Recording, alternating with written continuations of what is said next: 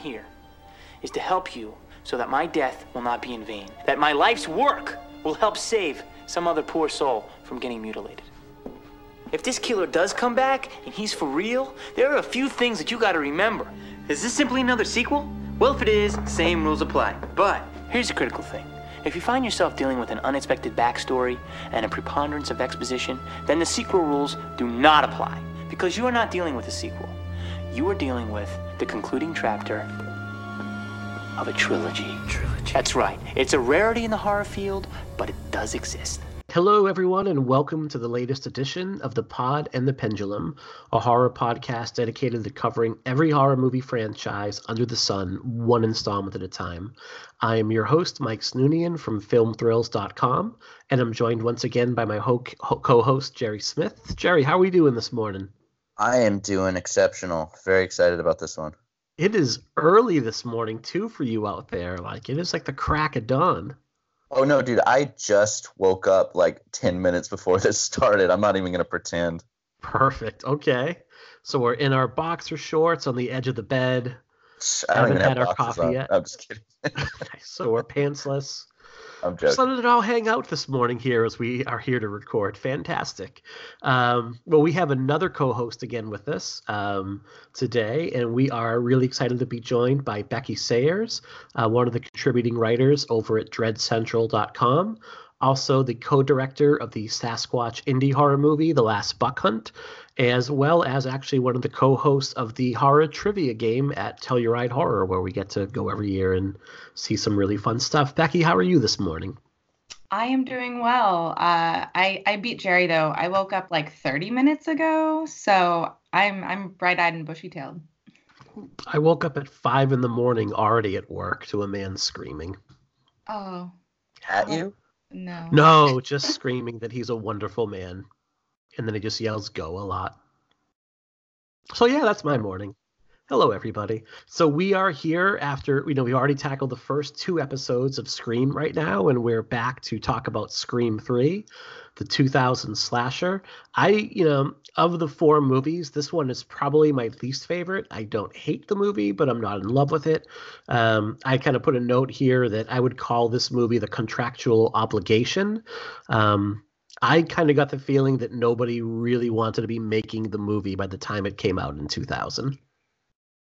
Yeah. I mean, for me, like, it it just has such a different tone for me. Like, even to the point of like, it just doesn't feel like anyone's having a fun time. Right.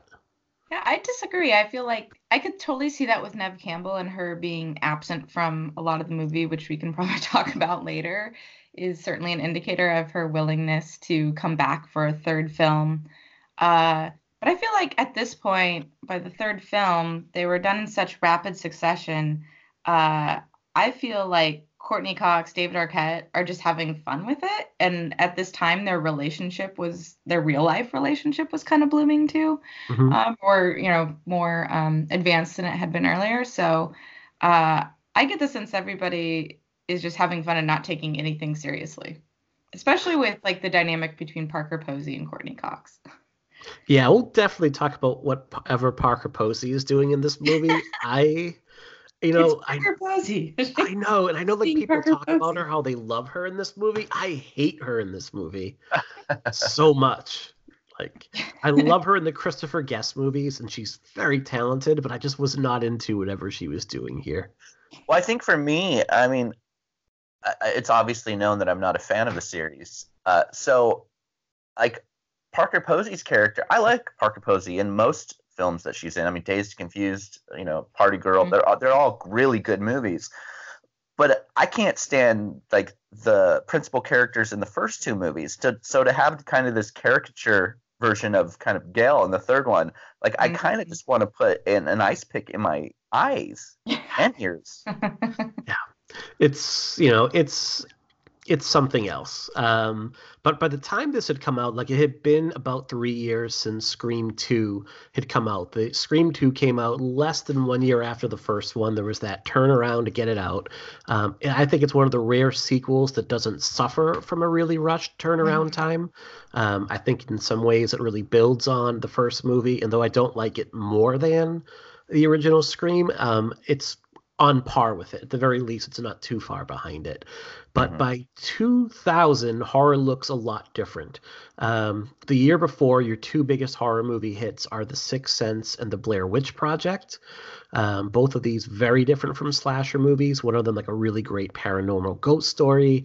The other kicking off like really the first found footage movie since maybe Cannibal Holocaust that actually had any sort of impact whatsoever uh, on horror. Um, although I think it would still be another decade before we really see that trend kick off. But by 2000, the top horror movies look like American Psycho. What Lies Beneath and Kevin Bacon uh, in Hollow Man. So you're seeing, I think, once again, these more quote unquote adult horror movies. Um, what Lies Beneath cost $90 million to make, but brought in almost $300 million. And I, I remember seeing that in theaters, and I cannot remember a single thing about that movie except Harrison Ford and Michelle Pfeiffer were in it. I remember the uh, the poster. That's it, and I, I think I've seen it maybe twice in my life. hmm It's the Like, bathtub, no idea. right? That's like Yeah. a hand in the Yeah. bath. Yeah. I mean, I, I remember it being okay. I mean, Mhm. it, it reminded me kind of of the 90s erotic thriller. hmm and it, it felt like a return to that. Um, but it, I would say it's it's not at the time. It made a, a big splash because it was like, whoa, these high profile actors are acting in a spooky movie. That's so rare. Uh, and you know, I think 20, 30, 40 years later, nobody's really going to remember it because it's not all that unique. No. Was there any reason aside from what you would pay Harrison Ford or Michelle Pfeiffer that it would cost 90 million to make? Like I can't remember if there were any big special effects or anything like any big set pieces that would drive it cuz that's a lot of money to spend on. I mean, that's what The Rock spends on creatine powder every month. So it's just like it's a lot of money. No, as far as I remember, I I mean I don't recall anything that spectacular being in the actual film. So those budgets, I mean, might have just went to Harrison Ford and Michelle Pfeiffer. It might Yeah. be. It it did. It, it definitely had a high production value. Like it looked good. Um, it was a well shot film. Um, and I think they had A list crew and cast, but beyond that, I you know, there there wasn't anything crazy. it just kind of fades into the background at that point. Um, the biggest slasher of the year, aside from Scream 3, would be Final Destination, the first entry into that series, which I, I can't wait to cover that. I really love those movies. They're so yeah, much me fun. too. Um, those are a ton of fun, and it's kind of neat because that's a slasher movie without a slasher killer. Um, but also under the surface, you're starting to see the first inroads of Japanese horror um, in the United States. Battle Royale is released in Japan. Um, the Curse, which is actually a TV movie um, that then gets adapted into a feature film, and that's like a smash over in Japan. Um, and also uh, Ringu uh, Zero comes out. So that those films are going to have a lot more influence later in the decade. Overall, we're going to see a real growing trend of Japanese horror brought stateside, but they're not quite there yet. But Scream 3 really represents kind of your last gasp of um, the slasher craze that kind of kicked off with Scream. Like it's now kind of faded out at this point. Um, and you're going to see some new trends as the decade kind of progresses. So, you know, Becky and Jerry, you guys are at opposite ends of the spectrum here. Um, Becky, tell us what you like about Scream 3. Yeah.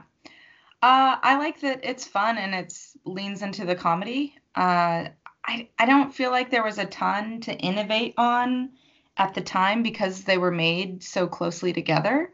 Uh, unlike, you know, which you'll talk more about Scream 4, but there had been such a gap in time and the cultural zeitgeist had moved on and there's new technology to kind of drive innovation in the the meta around Scream. Mm-hmm. Uh, whereas Scream 3 didn't really have a lot of that. Um, they they certainly did lean into the you know movie within a movie um, with the stab universe, which I think was really their only way to go.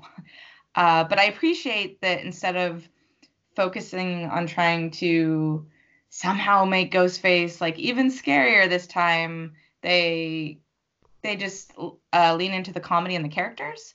Uh, and I like that you can have a, a character um, like Gale Weathers who's so unlikable, but yet she's this lead throughout the the whole series. Um, and I know that's something Jerry doesn't like, but I love it when you can. Um, it's really rare in a slasher film, especially, to have this long stretch of characters that stay with us, flawed and all, that don't get killed, and you just get to see how they evolve. Um, and like, there's times I like Gale, and there, but I also don't like her. mm-hmm. uh, so I, I just appreciate that they just let this dynamic between the characters grow, and uh, it's it's.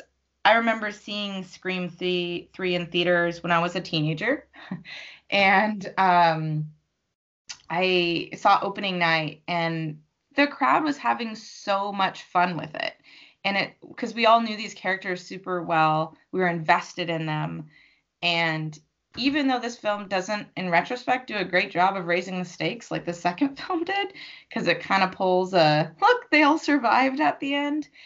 That during the experience of watching it in theaters, everyone was like gasping and um, just really on the edge of their seat because they thought that their beloved characters might perish. So, did you think going into it, or maybe in the process of watching it, that one of your core three was definitely a goner at this point? Um, I thought that they would kill Gale. Mm-hmm. uh, and I knew they wouldn't kill Dewey because it was like it's like the running joke, right? That like yeah. no matter what, and and they totally play that up in this one with with the stent with the the knife that gets thrown at him and then the handle hits him in the head, which is dumb.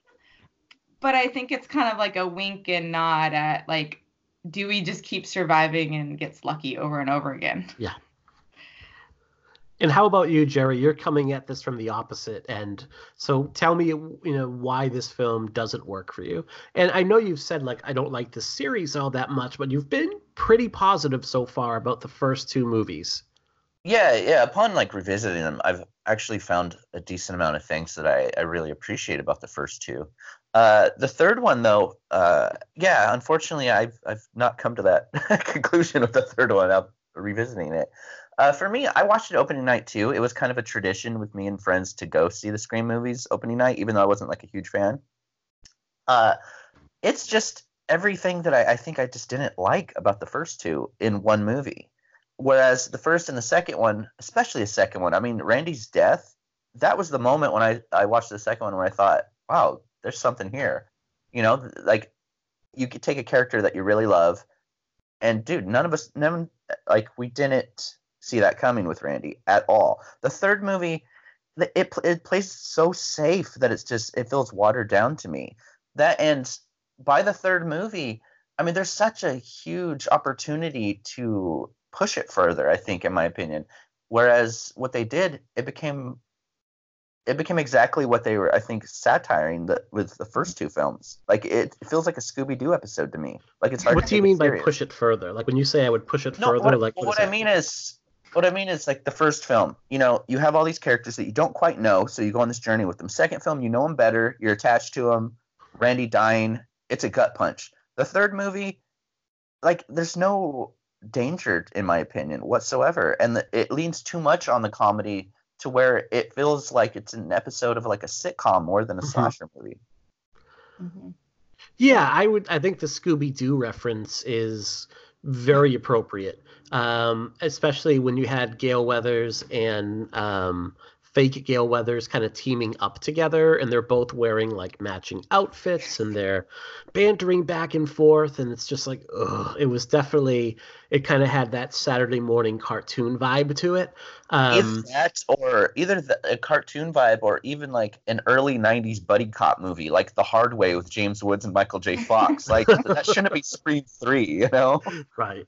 Well, you know what's interesting there is is you you are talking about like the buddy cop movie, and really like to me the the biggest issue I have with Scream Three, and there are a lot of things I like about it, but the biggest thing I have when watching it, like the experience, is like it doesn't it doesn't feel like it's playing in horror movies anymore. In the first two movies, when they're talking about you know like the references are all you know geared towards horror movies geared towards genre films overall.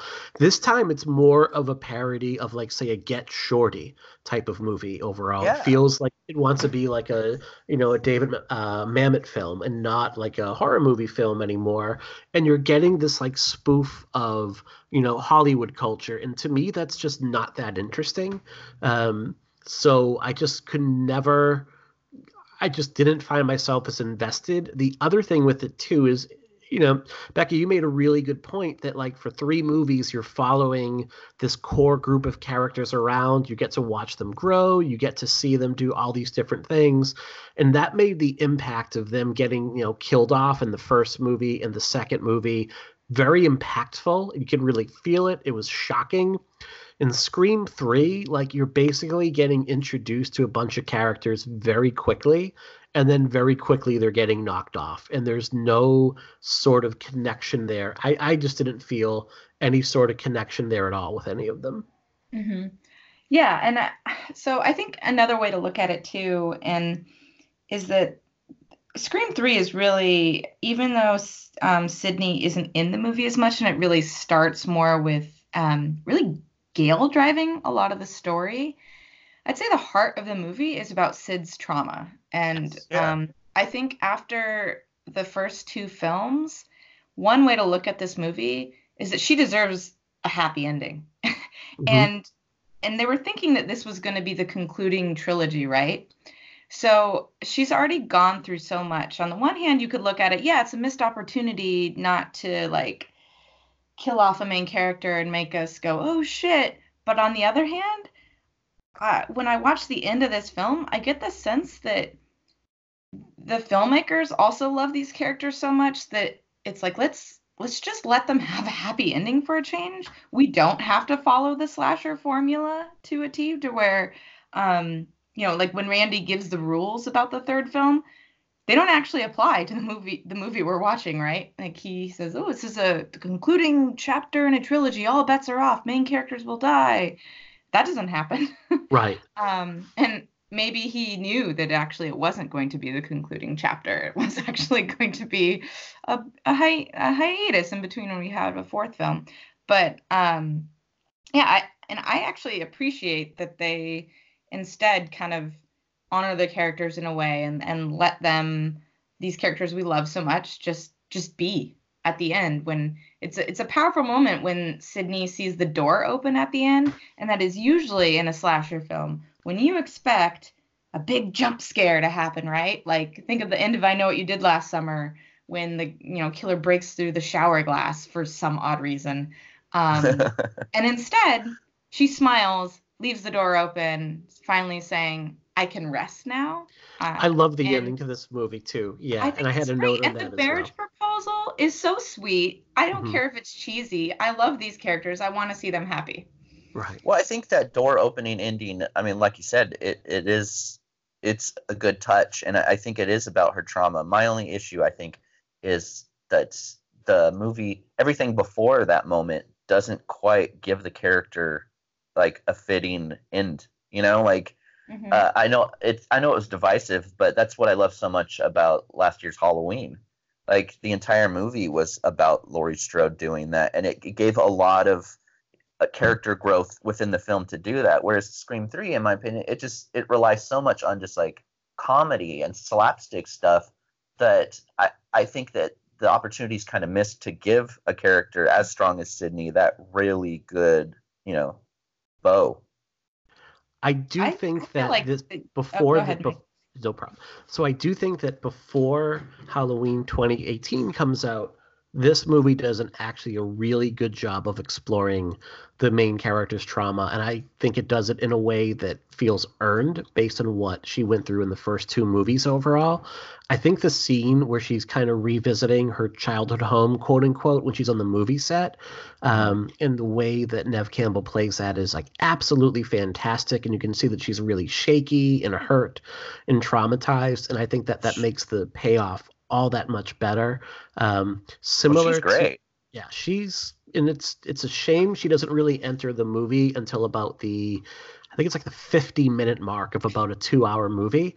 Um but you know that and that sh- after the events of the second movie like she's retreated she's actually gone back um taken herself out of society she's completely cut off from everybody um, very few people actually can get in touch with her similar to what happens in halloween 2018 this feels really earned um, and I, you could really kind of buy into and believe it Mhm. One thing that I do want to get out there, though, especially for Becky, like I in no way want to just like trash this movie. Oh, we especially, won't. You know, with with someone that you know actually appreciates it. So I, I hope it doesn't come across that way. Oh no, no, I like healthy discussion, and All right. and uh, from my side, Scream Three is objectively the worst of the Scream franchise. Um, so, but for me, just thinking about it from a fan and having kind of grown up with the movies, Mhm. uh, I think about my journey and Yeah. um, how much I really appreciated some of the things that they did, and and you know, thinking Halloween is my favorite movie of all time, the 1978 one. Yeah. Um, I, I I liked the 2018 remake, but I actually feel like Scream 3 does a better job at uh, chronicling the PTSD and trauma. Uh, because I feel like in Halloween, Laurie Strode becomes a caricature. Like it's almost over the top with the way she's sequestered herself and has like amassed an armory and and. Quadruple locked all the doors. Whereas I feel like Sid, the way she's um, retreated into the woods, is a bit more believable.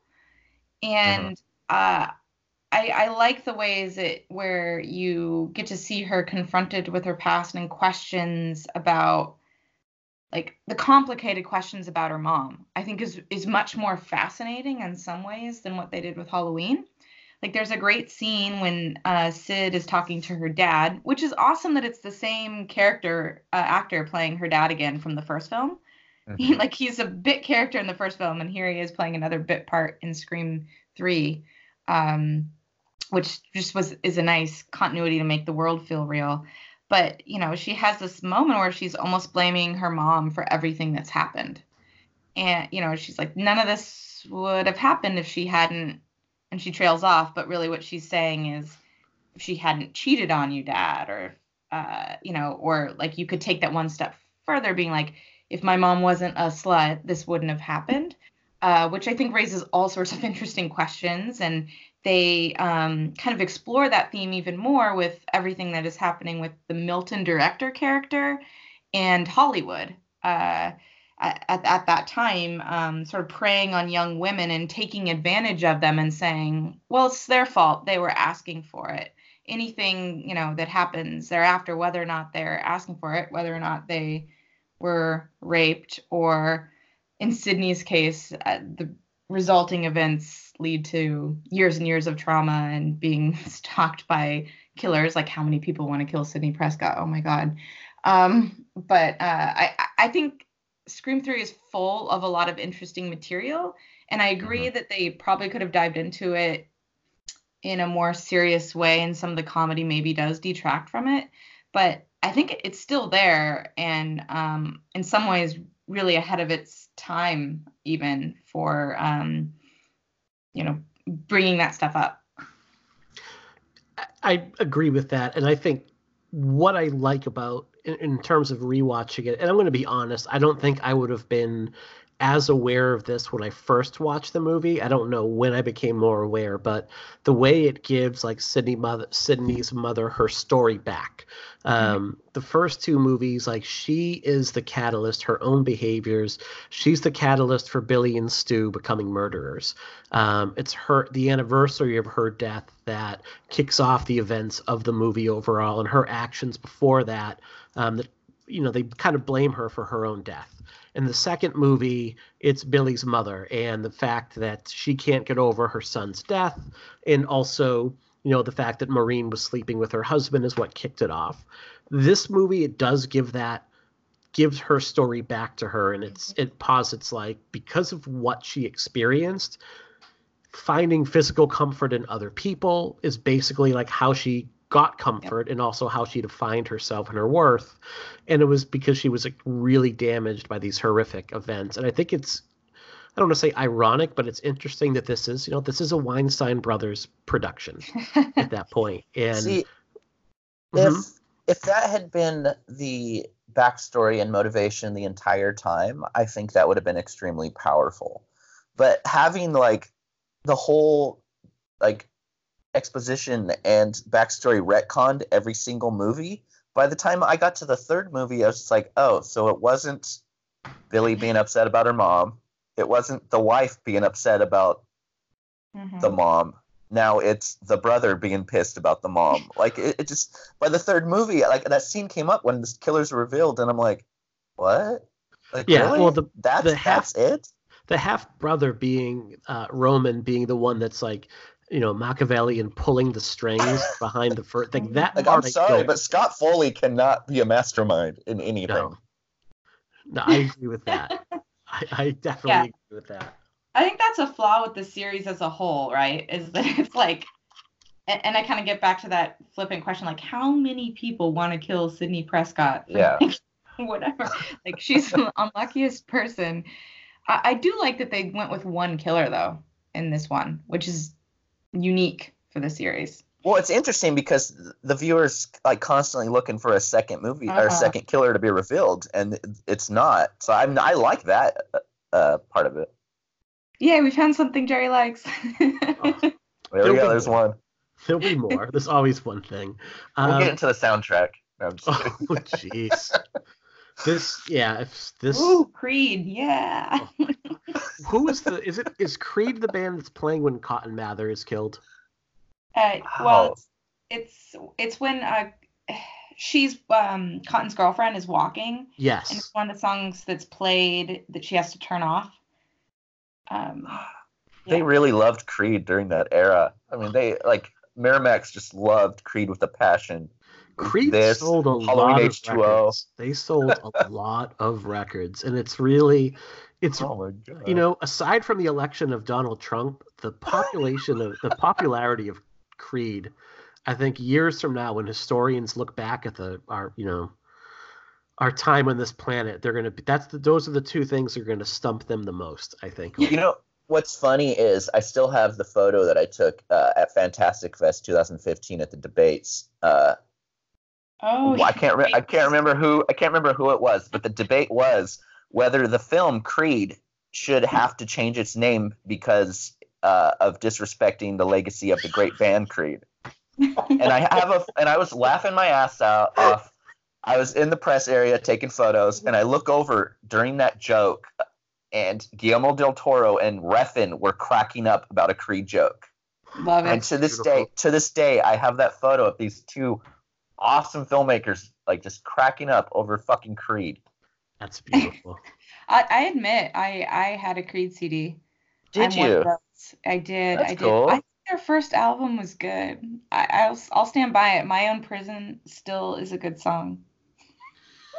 I will karaoke it. Yet.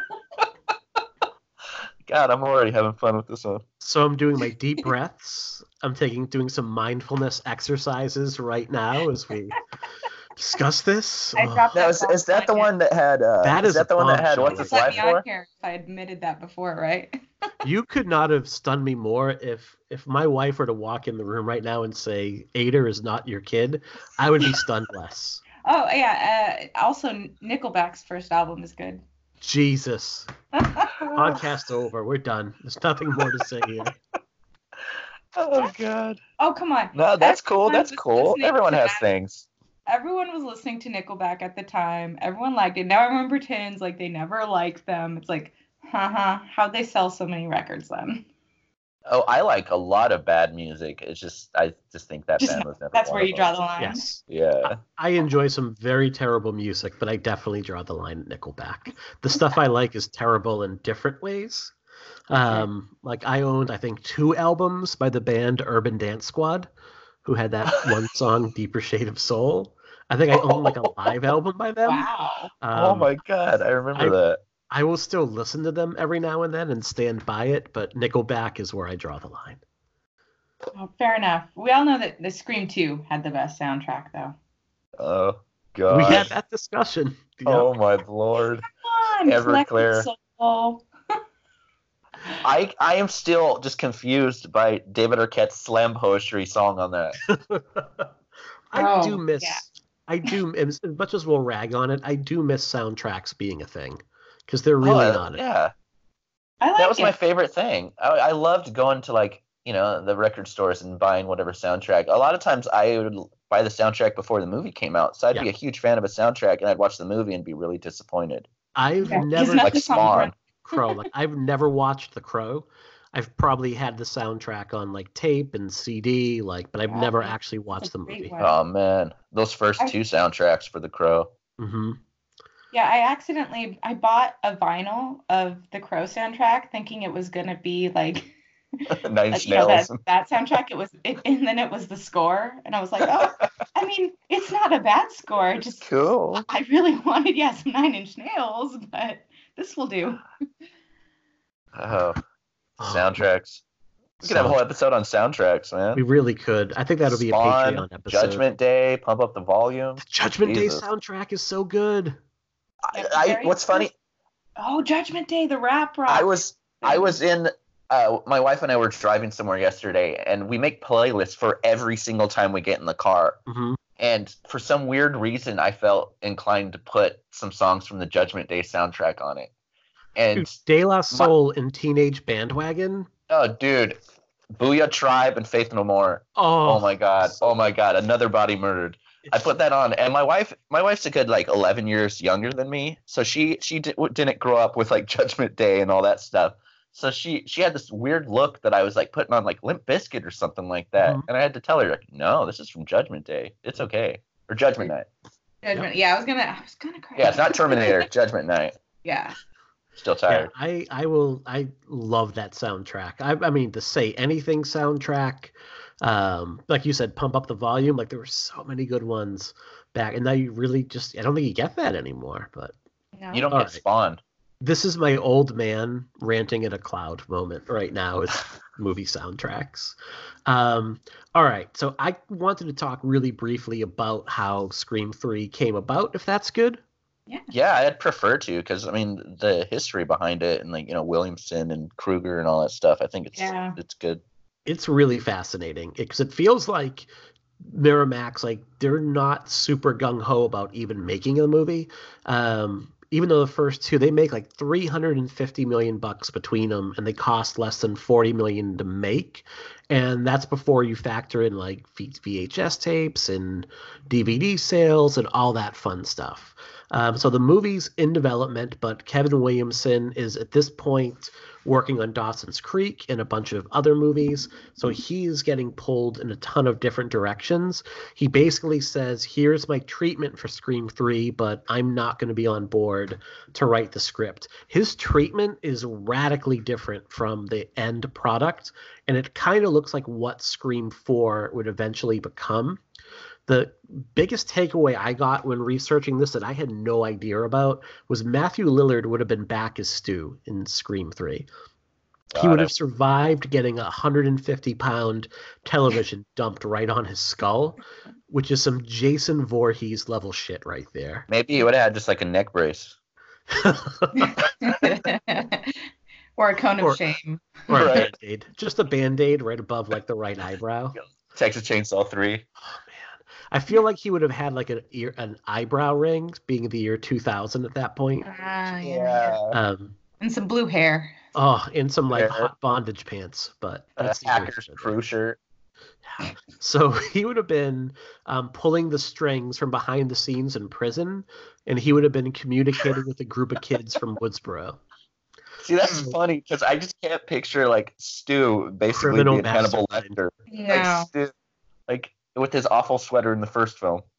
But especially by now, like, is he playing um, Shaggy from Scooby Doo by now, or is that a few years later? I think that's that's later. That was like what 2002, 2003. So not Am I- too far away, but like when I think of Matthew Lillard, the two things I think of, and I like Matthew Lillard, but I think of him as Stu, and I think of him as like Shaggy from the Scooby Doo movies and the cartoons. I don't think of him as Hannibal Lecter, um, pulling the strings from behind the scenes. What's crazy is he's had such a good uh, career in the last few years with like Mhm. choosing roles that are so different than what we all kind of knew of him in the 90s. I mean, and he uh, directs now too. What's that? He's a director too now. Yep, What has he directed? Fat Kid, Yeah, which Oh, is yeah. awesome. That's it right. was good. That was a fun movie. Yeah, highly recommend it.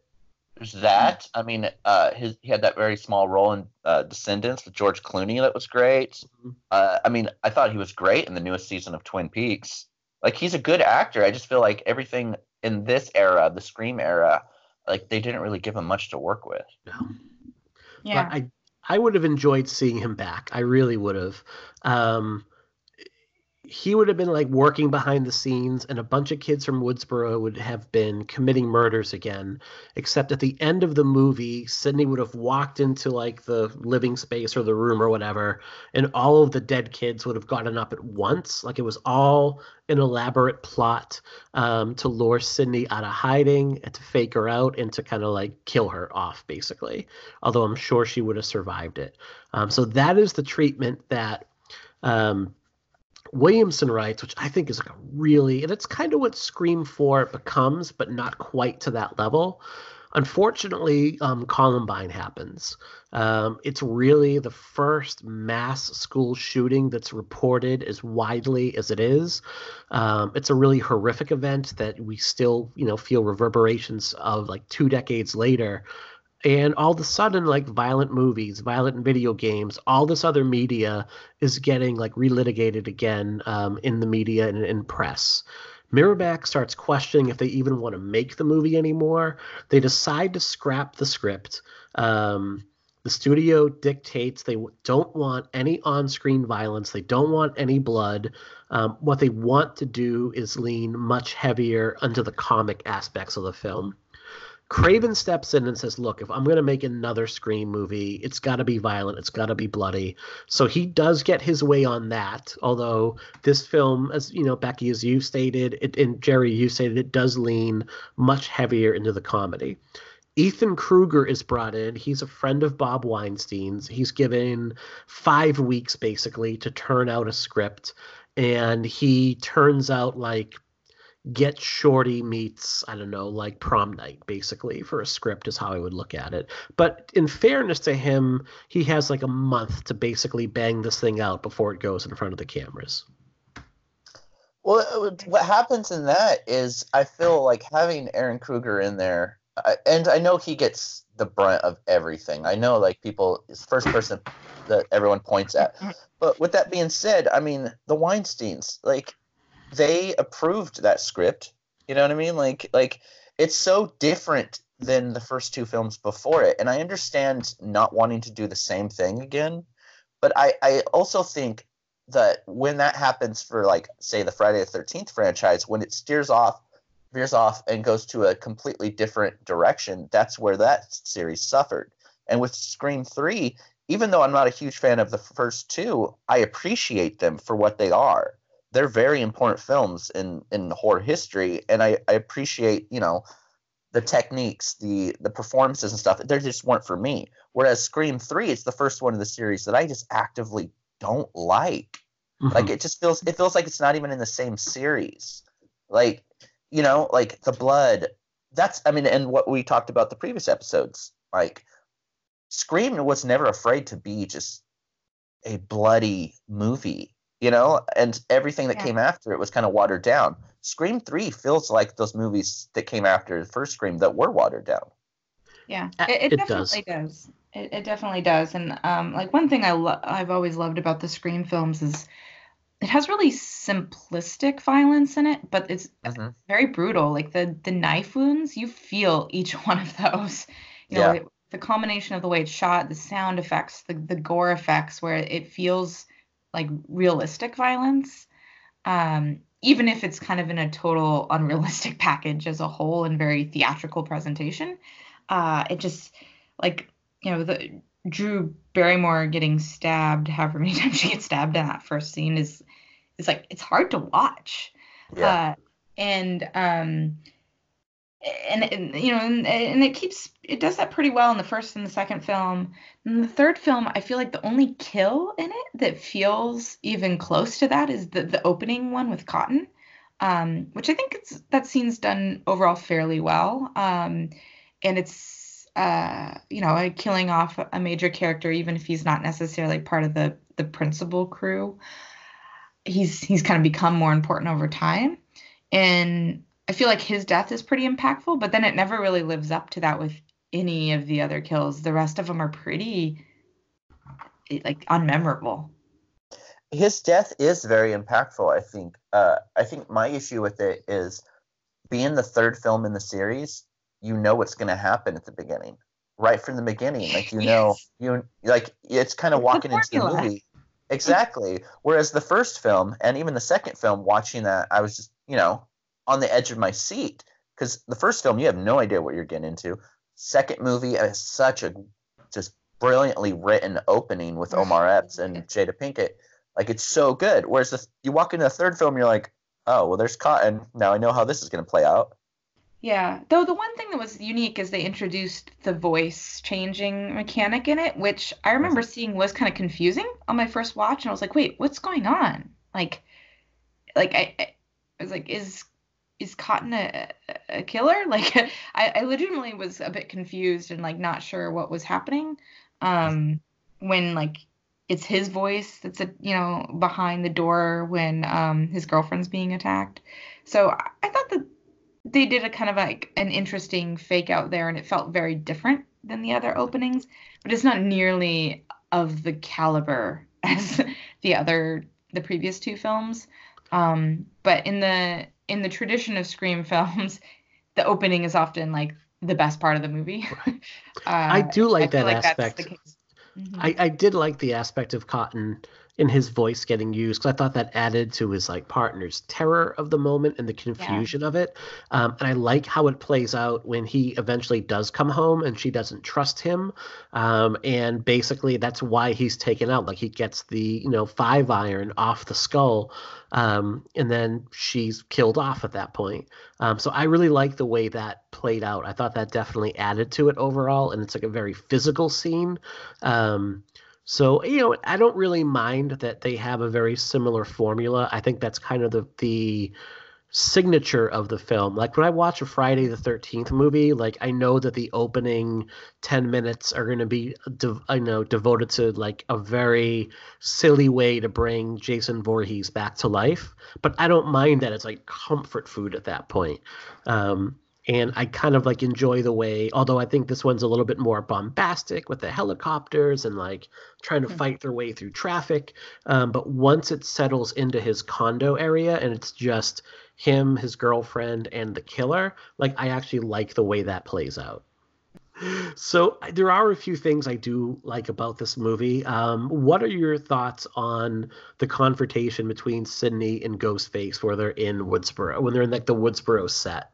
Yeah, sure. I mean, I I I think it's one of the stronger scenes. I you mentioned it earlier, Mike, that it's like a really good instance of like Sidney having to directly confront her memories and trauma from the first film, and it really lets that moment play out and lets us be with her. Um, and a lot of it's more emotional than it is scary at first. Like they they don't like skip ahead to making it suspenseful uh, and it felt very Scream to me too, the way it's kind of recreated the, that that moment for her when she's attacked. Uh, it uh, so I really appreciate it, and in some ways, it's almost a nod to what we'll see in the fourth film, even though it's not intentionally so. Like the idea of the remake, um, and uh, so I, I like that moment. I think it's very like um, satisfying as an audience to see it and go through that with Sidney, like because you're also remembering everything from the film at the same time as her. So it feels like a very good moment to connect with a with and meet a character where they're at. emotionally. That's actually one of the scenes that I I do appreciate in Scream Three. I think it's very solid. Uh, it does kind of have a throwback to you know the first film. Uh, I think it's good for fans. Uh, it never feels that's a scene that even though it's somewhat reminiscent of what we've seen before, it never feels like it's fan service. It feels like important to the the journey in Scream Three. So Mhm. I, I think it's cool. One thing I like about this scene now, even more than I did back when I first watched it and just thought it was a really kind of like a fun set piece, was like the way that Sidney has to confront her old life. Like, is kind of one of the ways you would actually work with a trauma patient. Um, you would do something called flooding with them, where let's say you're someone who doesn't like to cross over bridges. You, as a patient, would cross over bridges again and again and again until you're no longer afraid of it. And you would do so mm-hmm. like in a really controlled and safe environment. So, you mm-hmm. know, minus the fact that you have somebody in a mask trying to kill her, like bringing her to a set like this is a way that you would actually treat someone like Sidney in order to get over their trauma. You would kind of come face to face with it in a really controlled environment like this where you could leave at any moment. So I kind of really liked that, you know, watching it back this time. Um, and it's really fascinating to kind of watch her have to kind of deal with her trauma as she runs through it because there's two ways you can kind of work with someone. You could either have them do something like this or you can not confront it at all and say like okay what do you need to do to get through today? Like what's going to get you out of bed functioning at work functioning in your life? Um, and for some people it's like i don't want to deal with this right now. It's like great. That's another way we can go about doing it. So you kind of saw both sides of that in this movie um, with Sidney working out of her home, isolated from everybody because that's where she felt safe and secure, versus now having to confront her past head on. So I really, Well, really I- enjoyed that part of it.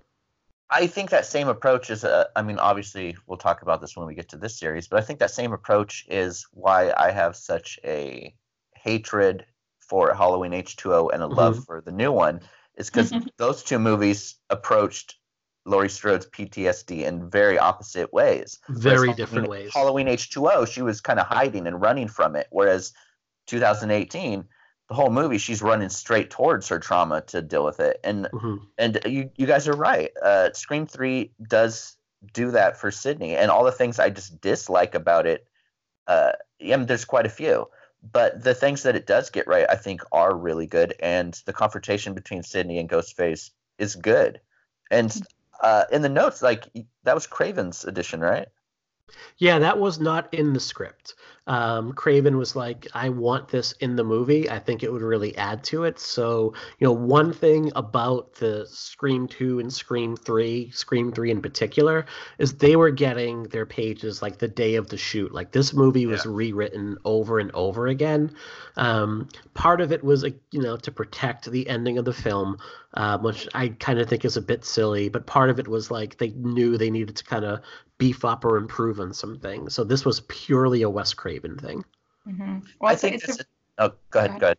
I was gonna say it's a really it's a really good ad, and I kind of wanted to build on what uh, Mike was saying. One of the things I really like about this movie is that I feel like of all the films, it really puts Sid in power.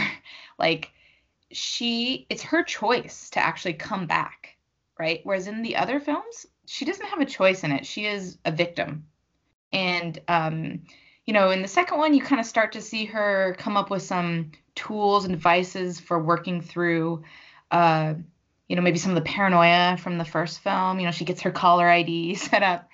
But in this film, you really see her at the start, you know, kind of hiding from her past a bit. But she's also trying to find ways to turn something meaningful from the events that happened to her, um, you know, by helping others that have been in traumatic situations. Since she's on that, you know, um, kind of does the the like uh, I guess what's an operator for uh, a trauma service hotline.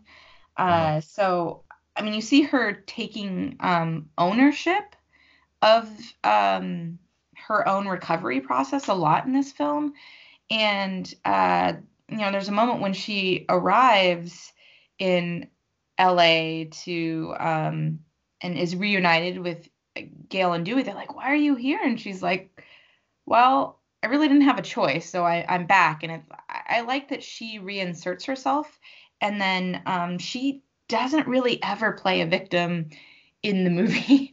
like Right. she's pretty strong throughout, and um, especially in the final scene at the mansion, you just see her um, kind of like she's not really afraid of of the killer and of her half brother.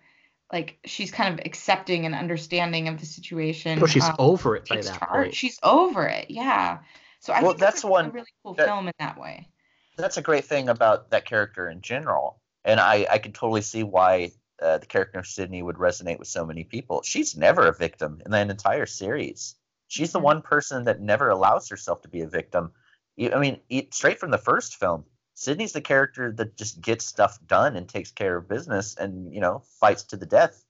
Like Yeah. I, I think the character's great, and I know the more I talk about it, the more I'm saying like really nice things about the Scream series. But uh, Sidney's always Sidney's always been a character. You know, it was it's Sidney and Stu were the characters that I've always appreciated. You know, in the series, and I, I think three is a good example of, like you said, uh, you know, not being a victim. I think the character of Sidney Prescott is 20 years of slasher movies before it, looking at that final girl character and pulling the things you really like from that trope, but also saying, here are some of the weak spots of it. And you know what? We can get rid of those weak spots and create a more rounded, more human, really empowering character overall. So I think that she you know, throughout all four movies, I do think that Neve Campbell's performance and the way she plays Sidney is like probably the best thing about the series overall. Agreed. Oh, most Um, definitely. So I want to talk about one other thing I do like about the movie, and it does lean into the Scooby Doo aspect of it, which I've been really hard on.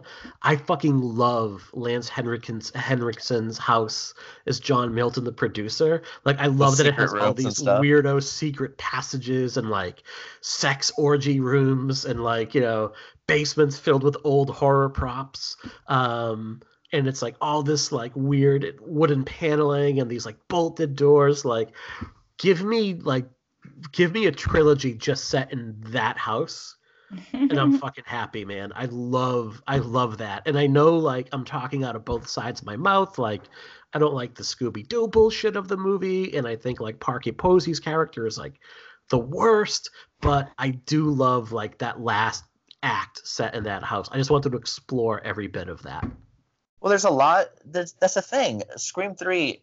It, I mean, it's it's an awful movie, but at the same time, there are quite a few things in it that I mean are easy to appreciate as a horror fan.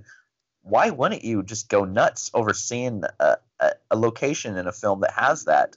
I mean, secret passages and all, all that stuff. Like it's fun watching those scenes. It's just the reveal that happens around those scenes that Yeah. makes you want to like, just jump out of a bridge. Yeah, I feel like the whole film is kind of, um, you know, like the whole idea of Hollywood is magic. I feel like the the film uh, really likes magic tricks, and so it's it's kind of obsessed with the idea of of Hollywood magic a bit. And so there's a lot of tricks in the movie, right? And a lot of that it happens in that house where there's ooh these secret passageways and all of that. And I think a lot of it's just kind of it's satirical of Hollywood, but it's also totally being a Hollywood film and that it's Mhm. constantly like tricking you, like with the whole voice changing mechanic. It's this super gimmicky Hollywood thing to have, or you know, it's like Mission Impossible with the masks, uh, which is why it doesn't. It feels a bit weird in a Scream movie, uh, but I but I think by the third film they were just wanted to channel all of like getting as meta as they could and since it is about like the stab films and and hollywood taking on these real stories quote unquote um and then just turning them into a production that is full of uh you know hollywood magic and the tricks of the trade i think the whole film is kind of mm, a, a metaphor with that. And so i mean i i like the location. Um I, I i I dig that part of it. I don't think they utilized it nearly as much as they could have. It feels like a few of the things, it just kind of like happens. Things just happen to the characters, are like, oh, I found the secret passageway on accident. well it needed um, a dumbwaiter scene for sure. Yeah. yeah. Every film like this needs a dumbwaiter scene when you have a house like that, and it needed like a trapdoor laundry chute thing where you go sliding down Yeah. into some sort of pit. Yeah. Otherwise, it's all bullshit. Yep. I, well, a, th- a thing about Scream 3 that drives me nuts is it feels to me like it's the first film in that series that doesn't give its audience proper credit. Mm-hmm. Uh, you know, it throws in everything that they think viewers want or expect, not realizing that you can't just shove things in there. Randy, his videotape, there's no reason for it ex- for it to exist in Scream 3. Randy would have like thought ahead far enough to go, you know what? I might be murdered, so I need to send videos at multiple timelines. Like, there's no reason for Randy to be in it. There's no like the whole reveal. Like, it, takes the impact of the first two films away. I mean, basically, Roman saying that he's Sidney's brother, like, it completely kills, you know, Billy and Stu coming after Sidney, you know, just because of Maureen Prescott. It kills so many things because it's, I, the reveal, I think, just really damages what came before it. Well, another problem with the reveal is that there's no connection or interaction between the characters before At that all. movement. So they never like when he takes off his mask, he's like, "Ta-da!"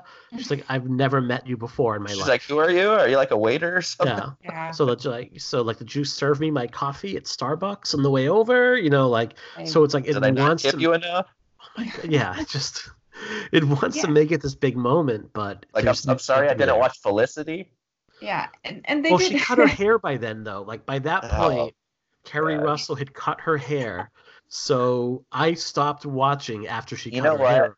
This is Just bullshit. I will, I will defend Felicity to the end. That's one of my favorite shows of all time. The first season is out. It's like Riverdale. The first season of Riverdale is great. After that, I'm like, yeah, I, I don't need any more. Sorry, guys. No, it's okay. Was was that your re- version of the Creed and Nickelback reveal? Yeah. yeah. Sorry. it, it doesn't seem as as uh, offensive as mine, apparently. Oh boy. Okay, go ahead. Sorry. yeah. anyway, um, yeah, we're we're talking about like what were we talking about in Scream Three? The Randy reveal and Yeah. and it not being. Um, yeah, man, Randy, all the R's. Roman. Yeah. on Roman. Oh yeah, and I, I did want to say something about like the how weak it was to have Roman be revealed as the the killer, because they do a really good job of actually throwing you off and making you think it's not him. I, I will say like it it doesn't. If you watch the movie, you like maybe you know like they they throw like the red herrings out everywhere because it's screams movies are whodunits right they very much are and um, so you're always looking for who it might be and it almost feels like cheating the way they reveal it um, being him because you have no real reason to suspect him Right. because there's no interaction with him and sidney because they do almost too much um, towards like his whole fake death when like gale like checks know, his pulse. Checks his pulse. Yeah. Yeah. And like it just feels like cheating at that point. And you know, in a movie like there's a good way to do a twist to where you don't necessarily um, see it coming, but there's enough little breadcrumbs along the way that when the moment it's revealed, you're like, oh my god, I see it now. That's the best way to do it, right? That's good writing. Is when you can, you know, you, you just the everything coalesces and there's a big aha moment. It's not good writing when you don't really explore a character or drop any hints or have it make logical sense really through the progression and you just it that that's a slap in the face to the viewer right because it doesn't give them a chance to get invested and be solving the puzzle along the way it is essentially you know like cheating It's almost like they drew a name out of a hat and said, "This is what Yeah. we're going to go with." Like it doesn't feel Right. earned at all. Yeah, and I think that's a any big character thing. could have been her half sibling in this movie and Well, that's the other thing too. Is like you meet Randy's sister, and like they make it a big deal. Like, oh my god, it's Randy's sister. It's like I've never seen this character right. in two and a half movies. Like this is not a reveal. Right, right, right. It's a weird moment. Well, the reveal it reminds me, and I uh, we talked about this in the last episode. It reminds me of how much I just don't really care for the first Friday Thirteenth film, only because like when Miss Voorhees shows up at the end as the killer, you're like, wait, who are you? Yeah. Like it's just there. Roman was in the movie, obviously, but like there was nothing like there's nothing compelling about that character. And when you find out that he's the killer, it's it's a big letdown.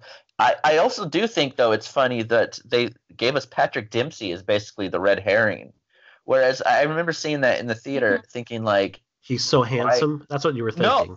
no, no, He's no, so I'll get to that. Handsome. No, He is what I was thinking in the theater was like, wait, why is someone pa- like casting Patrick Dempsey and like a character that's not like a big nerd? Because I grew up watching, you know, like Can't Can't, Buy Buy Me Me Love. Love or all those movies, and that. Mhm. So I was just like, no one's gonna ever believe this that he's like a leading man quality. And then Grey's Anatomy comes out, and I'm like, oh shit, I guess every woman's disagreeing with me right now. Those eyes. No, it's I such a good show. You know, I that's my other one. Sorry, guys. I That's feel my like. Patrick Let's Dempsey be would really get me. I, I really too. feel like he would get me. McDreamy knows what's going on with Mike. Yes. Another thing I like about Scream 3 though is this like really subtle romance um between Sid and him. Yeah. Like it's it's done pretty well where it's not over the top and it's just like and at the end you kind of see that he's you know he's there with the popcorn watching a movie with her um and I think it's kind of nice that they give her her that in a not over the top sort of way, not a forced sort of thing where it's just like very organic. Is it a friendship? Is it a romantic relationship? Um, it feels like very mature almost. What I love about that scene too is it's really goofy when he Mhm. like pops his head up. Hey, I've got the popcorn. He's got this like Yeah. super goofy grin on his face. Um, What I do like too, like you mentioned, like the romance being subtle and like Sidney kind of owning things. Like at one point, he's like, "Well, you can call me Mark." He's like, "I'll call you Mark when you like find the fucking killer." Until Yeah. then, you're Detective Kincaid. Like, dude, don't try to get in my pants right now. I don't want to get my throat cut. You know. Mhm. So I really do like that part, and also he's very handsome. I do think that the movie uh, itself has a lot of really good ideas. Uh, I saw this documentary a few years ago, and I don't remember what the actress's name was, but it was basically the Maureen Prescott of Scream Three. Uh, oh God, what was that actor's name? Yeah, had you know this, these producers uh, promised her so much. She went, and there was like the mansion, and all these producers basically gang raped her.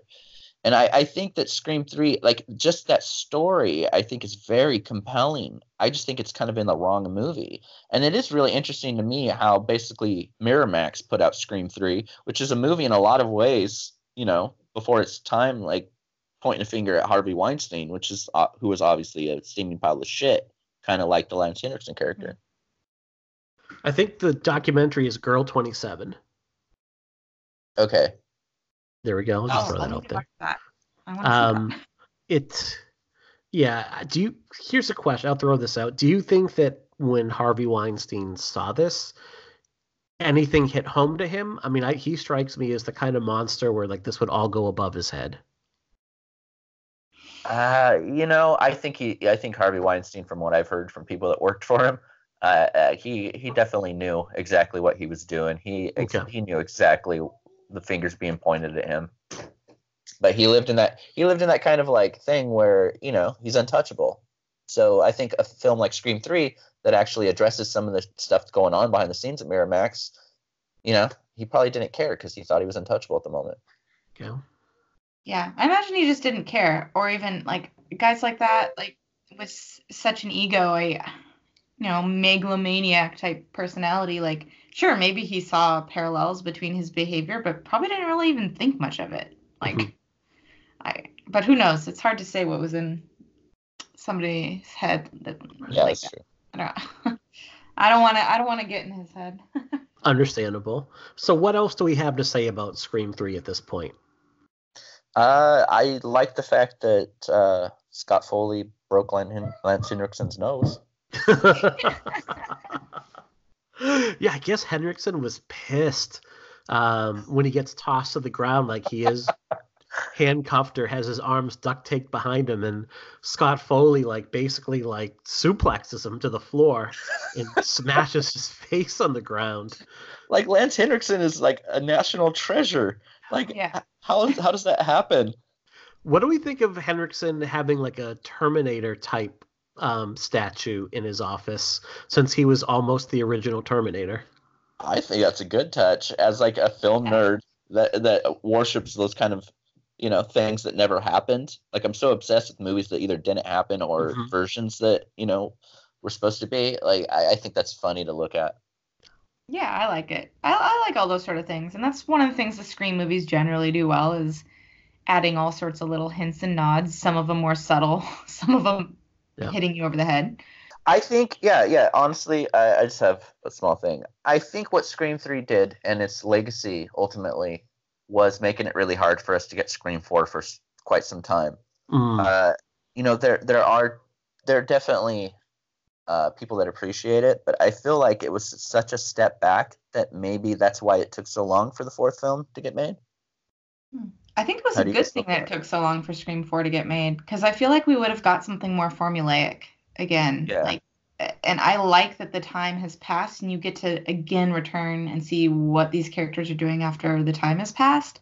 And like technology has changed because I think Scream 4 actually does which you guys are going to talk about soon, which does such a good job of um like when I was when I was originally going to see Scream 4 I'm like, how what else are they going to do that's new? Like how how are they returning to this? And um, I was pleasantly surprised in the way that they were able to modernize it and update it. I think if Scream 4 had come out two years after Scream 3 or whatever, it would have been really difficult for them to to innovate. No, I definitely think the time that passed between them was a good thing. Yeah, I mean, Mhm. Scream Four. God, I, I keep saying positive things about the series. Damn it. I, I, I do I do feel like Scream Four was kind of a uh, return to form for the series. for sure. I think that the Scream 3 hurts the legacy a little bit of the original of the original trilogy of films. I think the way it ended cuz I do think it you know, I think there was a long time where people kind of forgot about the Scream movies. I actually went back and read read my review of Scream 4 and I'm like, man, I liked the movie, but I was way snarkier about it than I would be now. And I think that's colored by how I thought of Scream 3 overall cuz I absolutely love the first movie and really enjoy the second one. Um, Becky, I think that's a really good point. Like you kind of took these movies as far as they could go, and having ten years in between them, not only allowed the technology to evolve and how we interact with one another, but during that decade, you saw so many trends rise and fall in horror, whether it was these new young filmmakers like Eli Roth and Rob Zombie um, coming to prominence and then kind of falling back a little bit by this by 2011. Um, Japanese horror having a huge influence. The rise of like found footage movies, just kind of like hitting its stride, you know. And the biggest thing of all, I would say, were like movies like Saw and everything like that came out in its wake after that. Overall, um, you had you know some time to look back and reflect on horror i call scream 4 and we'll definitely talk about it a lot more next time we get together um, like wes craven's old man yelling at a cloud movie because it is a little bit of that but i also find myself not being able to disagree with his criticisms of horror as it was in 2011 Oh, I, I couldn't agree more. so all right, so that concludes our talk on Scream 3. Becky, where can folks find you on the internet? Oh yeah, uh, you can find me on Twitter at Becky M Sayers. Um, yeah, or just Google my name. Okay. And you're on your way to Crypticon. What's going on there? Yeah, Crypticon Seattle. It's our, our little local horror con up in the Pacific Northwest. Um, doing some panels. Uh, it's day three of it. It's last day. Um, it's been uh, super fun. Uh, get to. I'm really looking forward to something called the pitch panel that I'm doing. Um, Jonah Ray of um, you know Mystery Science Theater is uh, moderating it, and we basically get to pitch all the sequels and reboots. Uh, um, that we would like to see that haven't been done.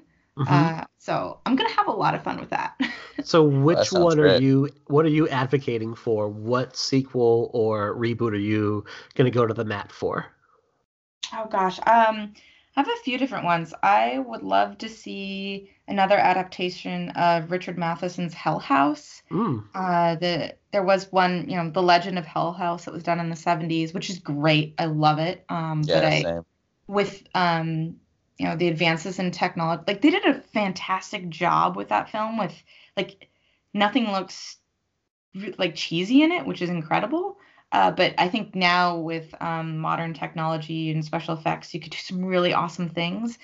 And uh, it's also one of those films that is uh, like the book is really dark and Yeah. has. Uh, I think they had to play it a little bit safe with the film, uh, and I think you could just go all out on on that one. So I'd love to see that. Uh, yeah, I, ha- I have a long list of things that I could talk about. So Hmm. probably don't want to open up that can of worms at the Okay. end. So I would love to. I would love to have you on again, Becky, when we talk about movies, because I think you and I are of the same mind, and I think the three of us are, where we have introduced our children to movies way younger, at an age is way younger than most parents would, and regret absolutely nothing about it. Um, so as films come up, you know, I, when we go through the list, like my daughter has seen Scream and Scream Four um, and has really enjoyed them both. Like her favorite movie right now is A Nightmare on Elm Street Part Three. She thinks it's the greatest movie of all time. Um, I would love to It's have. super fun for kids. my God, it really It's a fantasy is. fulfillment movie for kids. It's I mean, it's it's really like the Toy Story of slasher movies, as far as I'm concerned. Um, but I think that like having like a big maybe like parents group discussing that might even be a side thing we fucking do, like parents and horror. Because I'm just spitballing here. I'll have Dude, 20 wouldn't be episodes. great? I'll have 50 episodes planned by Tuesday. Um, but I just think it would be a lot of fun to talk about that and how they react um, to horror overall. But thank you so Yeah. much for joining us. Is there anything else you want to promote before we boot you here? Uh, no, no, that's it's it's all good. Thank you so much for having me. It's it's been a lot of fun. It is a pleasure Thanks a having lot. you on. Jerry, why don't you tell folks what we have coming up after we finish with Scream 4? What's the next series we're tackling here? Oh boy. Uh, the next series that we're tackling after the Scream films is uh, my personal favorite franchise of all time. Uh, Halloween's my favorite movie of all time, and I have such a love for uh, four or five of those movies. But the Friday the 13th series is just my shit. I love that series more than anything. I love that series more than I love my children. So we are definitely going to tackle Friday the 13th. Every film will have its own episode, and we will. We're definitely going to be getting into the TV show as well. So pretty. we have some guests lined up already that I'm really excited for.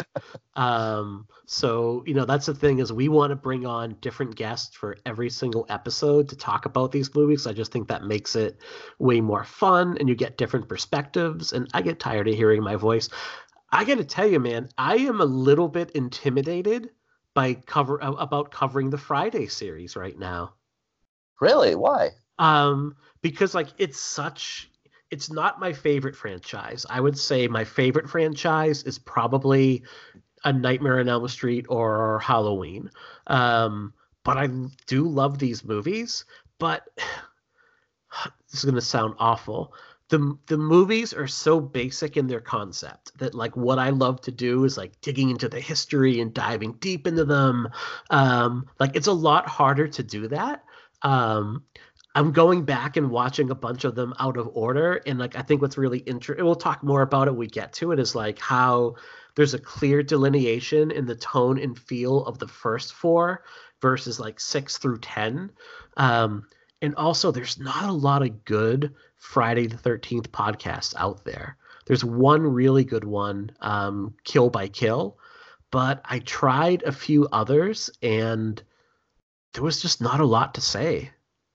Oh, wow. So I'm really interested to hear, you know, like one of them, like, we don't like horror movies. We just thought this was a funny title for a podcast, and we don't even really like these movies. And then it was like 30 minutes of them ripping every movie to shred. And I'm like, "Oh, I can't think of anything more boring and stupid than that. Yeah, that definitely won't be happening with with So us. I think this will be a love letter to those series. I'm interested as to why. I can't wait to hear why you don't really like the first movie. I was ready to defend the remake to the death, and then I watched it right after the first movie, and I'm like, ooh, yeah, I like I like the 1980 version a lot more. oh wow, I can't wait for that. So this is going to be a lot of fun. Um, after that, I think we're going to like just pick a series at random. We're going to throw a bunch of titles out there and then have like an old random generator pick what we should watch at that point for the next one. That should be a lot of fun. So, all right, man, what do you have coming up? Uh, well, I am going to be in a documentary called Direct to Video. Uh, basically, uh, it's a lot of people talking about the experience of growing up in the video store era and being really obsessed with those movies that just went straight to video. Me, I'm a huge fan of the Relentless movies, so I'll probably be talking about that every time that I'm interviewed for that. That uh, I write for Scream Magazine, Ghastly Grinning, that kind of stuff. You can find me, like I say on episode every episode, Twitter at Jerry is just okay. Uh, other than that, I, I'm definitely around. Excellent. Well, we want to thank everybody for listening today. I hope you enjoyed our talk on Scream 3. Uh, we hope you like what we have coming up in the future. Here's how you can help us out right now. The podcast is as actually, but as we record this, the episodes aren't out yet. Uh, tomorrow, the first two episodes come out. Um, what we really need are reviews if you can go on to iTunes, to Stitcher, wherever you get your podcast, and give us a five star review, that really helps us out. That helps a lot more people find the podcast. So give us a five star review, say nice things about us. Um, that would be wonderful. Like I, it's the easiest thing you can do that helps us right away. We want to make this as interactive as possible. You can find us on Twitter at Pod and Pendulum, and you can email us at um, Pod and the Pendulum at Gmail. Uh, of the pendulum podcast at gmail.com um, that's where you can go to kind of drop us a note let us know if you agree what we've had to say about these movies so far you know what these movies meant to you when they first came out and what you want to see us cover uh, in the future. Uh, jerry and i have said like with we get to say 200 followers on twitter we will actually live tweet one of the friday the 13th movies. Maybe we'll even put it to a poll and let you guys pick out which one we should do. Um, but we i kind of want to interact with as many people as possible when we do this. So you know once again thank you everybody for listening. Have a fantastic week and we will see you next week when we break down scream 4 and put the series to rest before we tackle the friday the 13th movies thank you all